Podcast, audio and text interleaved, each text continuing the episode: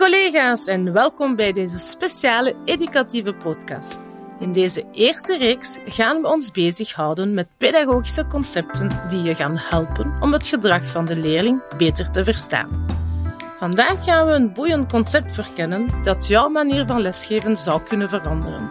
De theorieën van B.F. Skinner over de positieve benadering. Dus maak je klaar, want we gaan dit alles in 5 minuten ontrafelen Slim, snel, leren! Van leerkrachten voor leerkrachten. B.F. Skinner was een Amerikaanse psycholoog, geboren in 1904.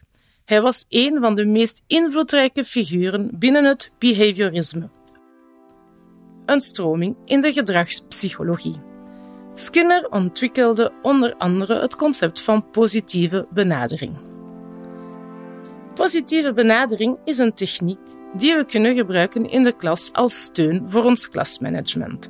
Volgens de gedragspsychologie gaan we een stimuli geven aan de leerling, een input, en dan zijn reacties analyseren, de output. Je hebt zeker en vast al wel eens gehoord van de honden van Pavlov. Je weet wel, die honden die kwijlen als ze een bel horen, zelfs als er geen eten is en de honden geen honger hebben. Ja, je begrijpt het goed. Het gebruiken van de theorieën van positieve benadering met onze leerlingen betekent dus het creëren van een input om het gewenste gedrag uit te lokken. Concreet, hoe ziet dat eruit in de klas? Hier een eerste voorbeeld. In de klas, aan het begin van de les, vraag ik aan mijn leerlingen om hun handboek te pakken. In een klas van 20 leerlingen gaan er ongeveer 15 leerlingen hun boek pakken. Wat moet je doen zodat de andere vijf leerlingen ook hun boek pakken? Vaak kiest de leerkracht om de vijf leerlingen die niet in orde zijn aan te wijzen en opmerkingen te geven. Kom aan, schiet op, we wachten op je. Karel, heb je nog steeds je boek niet gepakt? Het zijn altijd dezelfde op wie we moeten wachten. Matteo, is het nu zo moeilijk om je boek te pakken? Hier maakt de leerkracht gebruik van negatieve benadering. Het ongewenst gedrag wordt in de kijker gebracht. Volgens de theorieën van Skinner is jouw rol als leerkracht heel anders. Je moet alle positieve gedragen in de kijker zetten. Dus let goed op en feliciteer de eerste leerling die zijn boek pakt. Bravo Olivio, je bent al klaar! Na de eerste positieve opmerking moet je je groep observeren. Probeer te gokken welke leerling mogelijk zijn boek niet zal pakken. Benader de leerling en kies een leerling die dicht bij hem zit. Geef hem een compliment. Oh, geweldig Lina! Bedankt dat je je boek al hebt gepakt.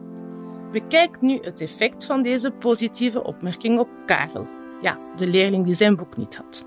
De kans is groot dat Karel ook zijn boek gaat pakken. En ga door zodat iedereen in orde is. Geen paniek. Uit ervaring zijn drie positieve opmerkingen genoeg om ervoor te zorgen dat de hele groep in orde is. Als we het optellen, drie positieve opmerkingen versus vijf negatieve opmerkingen. Positiviteit wint.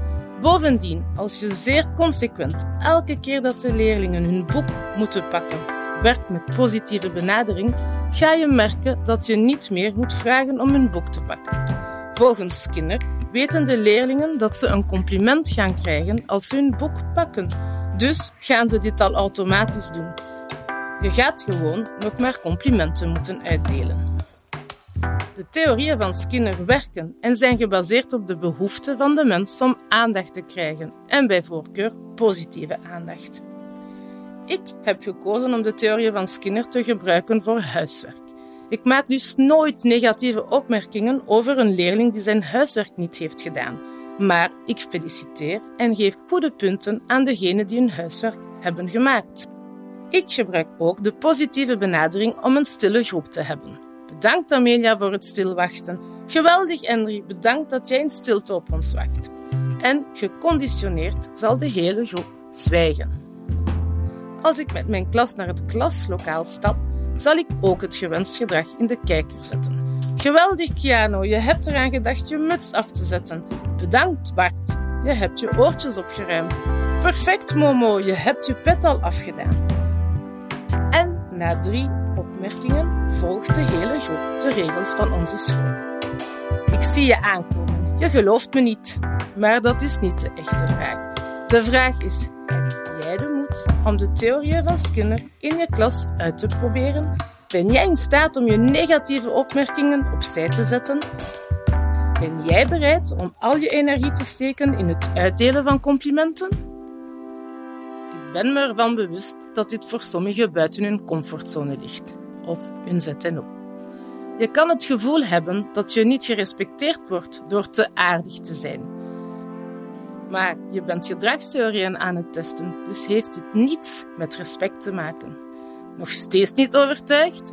Probeer deze theorie dan eerst uit op je eigen kinderen of op random kids in je omgeving of in een kleinere klas waar je je in vertrouwen voelt.